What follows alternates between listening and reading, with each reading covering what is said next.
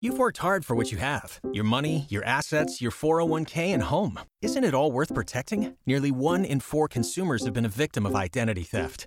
Lifelock Ultimate Plus helps protect your finances with up to $3 million in reimbursement. LifeLock alerts you to identity threats you might miss, and if your identity is stolen, your dedicated U.S.-based restoration specialist will work to fix it. Let LifeLock help protect what you've worked so hard for. Save 25% off your first year on LifeLock Ultimate Plus at lifeLock.com/slash-aware. Terms apply. It's two girls talking with Atlanta rock and roll DJ from 97.1 The River, Kaedy Kiely, that's me, and Melissa Ruggieri, my friend who's the music critic for the Atlanta Journal Constitution. And we are two girls talking. Welcome to our podcast. Melissa, I can't believe it's our sixth podcast already. And I wasn't so sure about this one that we're going to be doing because I wasn't sure how attracted to it I was, except you and I had the opportunity to interview Marty Tudor, the CEO of Base Entertainment mm-hmm. and Base Hologram, actually. Mm-hmm. We have a show that's coming to Atlanta, but it's also on tour now. What are the dates? The Roy Orbison tour? Yeah. It started a few weeks ago, so it's already been a bunch of places, but it's going to become in Dallas, D.C., Morristown, New Jersey. It's going through the end of November, but then Marty told us that it's planning on setting up shop in Branson, Missouri, that that's where they're going to do a, a permanent Roy Orbison show. So it's called In Dreams, Roy Orbison concert, Right. the hologram Well, it's tour. this, it's this whole hologram thing. I mean, I think that's the thing that people argue about. Like, are, are they a good thing? Are they a bad thing? Are they a creepy thing? Well, and I think you and I were both kind of like, oh, this is weird. We were, and I think a lot of people were. And you know, when we did this interview, it, it was a while ago because they actually wanted us to try and get the word out a little bit early because there are a lot of people who don't quite understand how it works, and we were among those. And and honestly, it's still stuff that I'm reading about and learning about because it is a cool concept. And they just announced about a week or so ago that in 2019, the same company is going to do an Amy Winehouse tour with an Amy Winehouse hologram. And fans immediately went on social media and some were saying, let her, you know, rest in peace. And and her father is, you know, her estate manager, so he approved everything and he's working with the company. Then you have the other fans who said, you know what, I never got to see her live. And I'm never gonna get to see her live. So And how about Roy Orbison for us? Same- I, I when never would saw we Roy have ever had a Right. chance to see him? Right. And I was reading some of the reviews, like the LA Times, where the show played a couple weeks ago, and you know they interviewed some people in the audience, and these are people in their 60s or 70s who also said that, like you know, I, my wife never saw Roy Orbison, or you know, we didn't know that we'd ever get to see him. So What did they think about it? They loved it, and and and the review was a very positive review too, in that it explained exactly how the concert works. So there is a live orchestra behind this hologram of Roy Orbison, and Marty talked to us about how they capture his image with that motion capture technology, where you know they have somebody with a suit and making the movements, doing that. The only downside that some people were talking about in, in that particular story was he can't really interact with the audience.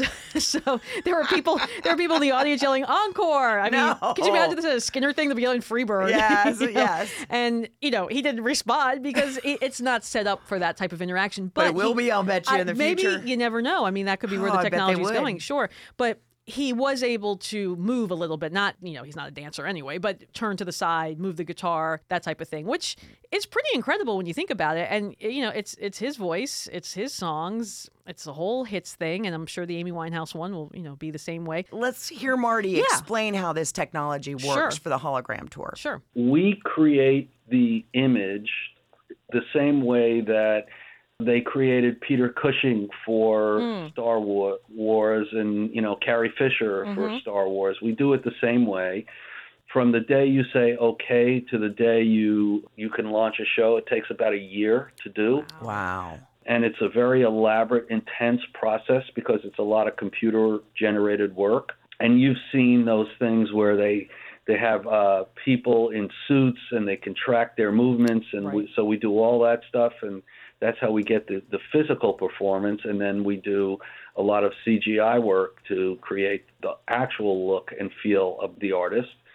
It's a projected image, and we project it with a really super high powered military grade laser projector. Wow. That's Uh, fascinating.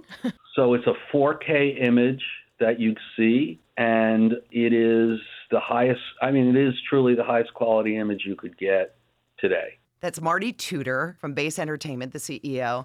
And he was interesting to talk to too because Melissa and I, you could tell at the beginning of our interview with him, which w- the whole entire thing, we'll post it for you so you can hear it if you'd like to. But you could tell we were a little bit not so sure that this was something that we could promote very easily. Right. Right? And well, and, and we, we also had our own thoughts about is it kind of creepy? And we, I think I sort of asked him hesitantly, just is like you're doing right now. Is it? and I said eerie. which- he didn't like creepy. Yeah, he didn't like creepy, but, But he was course, okay with eerie. Of course not, because when you think about this and you think about taking on something of this scale, Yes. then you're working with a family. And if they weren't working with the families, you'd Right. feel differently, right? Right. But it's the sons of Roy Orbison and the family Right. and the estate. This is doing something great for that family. It's doing something great for the fans, and they're making sure that it is so well done that if you go to see the show, you're not going to have any complaint about it. Well, right? and you know something interesting? I just read a really thorough story on Vox.com about this very topic where they are saying that artists are now putting in their clauses, you know, or their wills, what they want or don't want done after their death to either allow or prevent something like this from happening. Because I don't know if you remember back at the Super Bowl last year, there was talk that there was going to be a Prince hologram performing with Justin Timberlake. There are quotes from Prince from, you know, 10, 15 years ago where he said, you know, that would be like selling my soul to the devil kind of thing. You know, that's just that, no. you know, thankfully they didn't go that route. Or maybe not. I don't know. Maybe that would have been kind of cool too.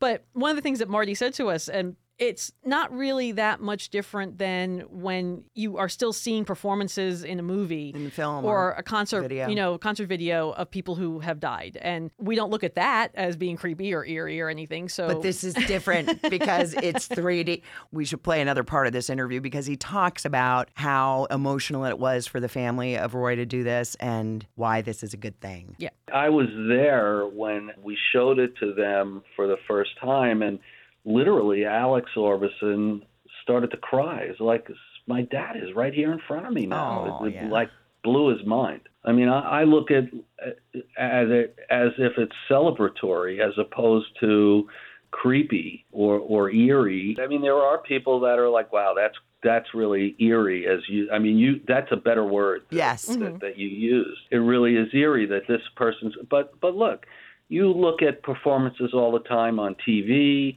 in the movies. All the time we see people who have passed, and you still see their performances. Why That's is that not point. creepy or eerie? Right. And this is. It doesn't Right. make sense. I guess one of the things is maybe Roy Orbison wouldn't have wanted something like this, or Amy Winehouse might not, because Right. when you think about this technology, let's go back to where it started. It was the Tupac thing. well the Tell me. tupac thing at coachella that was about six years ago was the first time you saw something like that but that actually wasn't a hologram it was a different type of technology that uses like prop theater technique with light Projection refraction kind and, of- and yeah and all kinds of stuff it's the same technology that disney world uses in the haunted mansion for their ghosts if you go you know you take the little ride through there and Yep. the ghosts are in the mirror and stuff it's that kind of thing so that was a little bit different But it was Um, certainly the beginning of this idea. It, it was being beginning of this idea, and I have seen. You haven't seen the Michael Jackson show in Vegas, have you? Okay, so the Michael Jackson One show at Mandalay Bay in Vegas, I've seen that a couple of times, and there is a song toward the end of the show that Michael comes out, and Michael is dancing on the stage in front of you, and the live people who are you know part of the show are up there dancing next to him, and you know is it obviously. see through, or yeah, is it,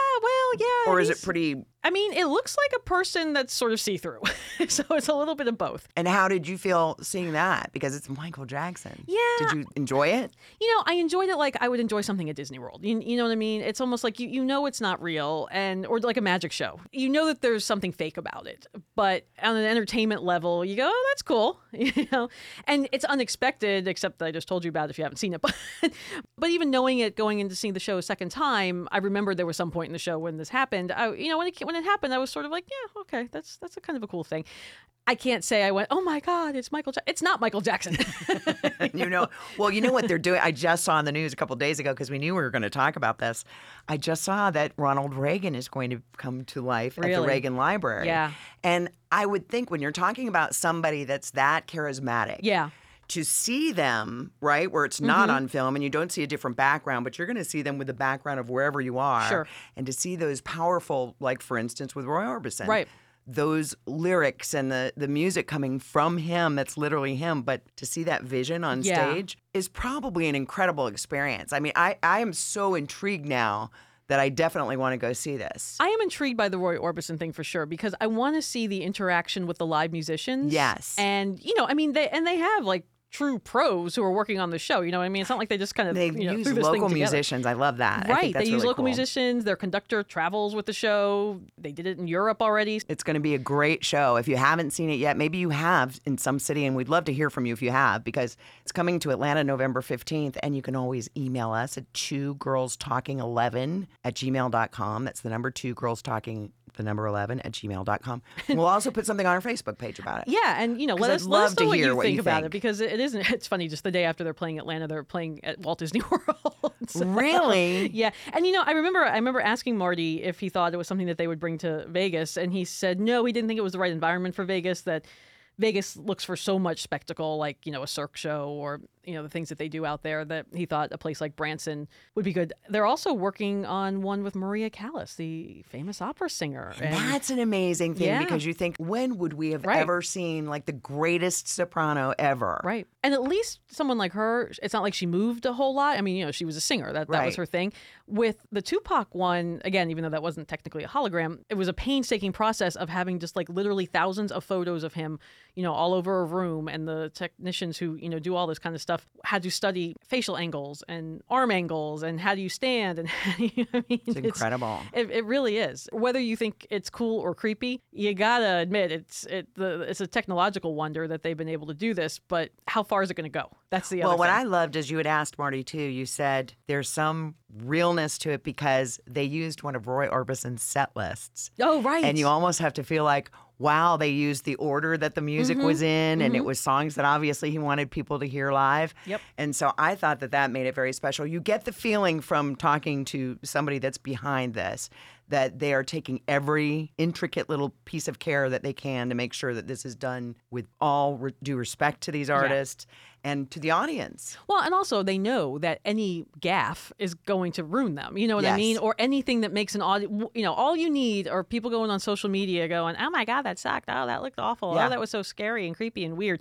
And then you're out of business. So, you know, of course, they are going to be as painstaking as possible in the details. And and again, working with Amy Winehouse's father, working with Roy Orbison's sons, you know, working with the estates of of these people and having that permission because, you know, we've seen that happen so many times where there might be a movie about an artist, but there's But no not- none of their songs because they yeah, couldn't get the that rights. doesn't feel right. you know, that doesn't That feel doesn't right. feel good. So at least you know going to this Roy Orbison show that his sons are proud of it. His sons are happy with it. I've read interviews with them where they say, you know, our dad would have gotten a really big kick out of this because he was apparently intrigued by the original Star Wars, A New Hope, with Princess Leia and the hologram with R2D2, the "Help me, Obi Wan Kenobi, you're my only hope" thing. That Roy Orbison thought that was really cool. So they kind of feel like, all right, Dad thought this was cool, so now Dad's going to be that also. Isn't that interesting? Yeah. I'm Oh, sure. I- I'm sure I- he never would have thought about that. I like hearing that. I like it a lot, but it's one of those things that we will we'll certainly give you an update on what we thought, but I think it's it's worth taking a look at because I think it's going to be the future of some of our entertainment. It could be, you know, and there are also, you know, there's talk of like people who want to perform overseas but can't get there for some reason. Like maybe something, you know, when Aretha Franklin was alive, that you know she didn't fly, so she hadn't been overseas to perform in uh, decades. She could have given But- her who knows? She might have given permission maybe she did, or maybe she didn't. Yeah, That's the other right. thing too. Like I, like I said, you know, a lot of these artists now are starting to put clauses out there Yeah. to say either yay or nay because they know that it's a possibility, and maybe they look at it, you know, as a way that their family can continue to make money. That's kind of I, I look at Yeah. it sort of like once I'm dead, I'm not going to care. I don't think. Probably not. But your fam, you would think about your family. Although no one's going to pay to come see a hologram of it. my brother might, and I doubt that too. and what are you going to be doing in your That's hologram? right. You're going to be sitting behind a radio board and I'm going to be at a craps table. right, exactly. I'm going to be in a video poker machine. yes.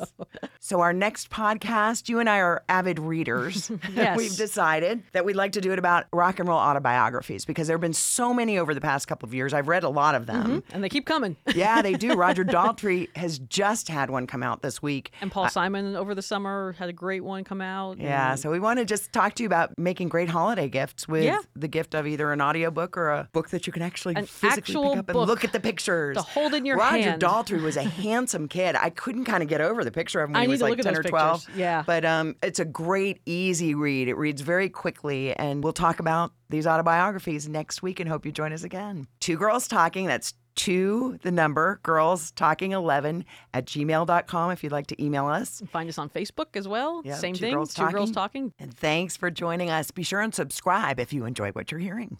Waiting on a tax return? Hopefully, it ends up in your hands. Fraudulent tax returns due to identity theft increased by 30% in 2023. If you're in a bind this tax season, LifeLock can help. Our US based restoration specialists are experts dedicated to helping solve your identity theft issues. And all LifeLock plans are backed by the Million Dollar Protection Package. So we'll reimburse you up to the limits of your plan if you lose money due to identity theft. Help protect your information this tax season with LifeLock. Save up to 25% your first year at LifeLock.com slash aware.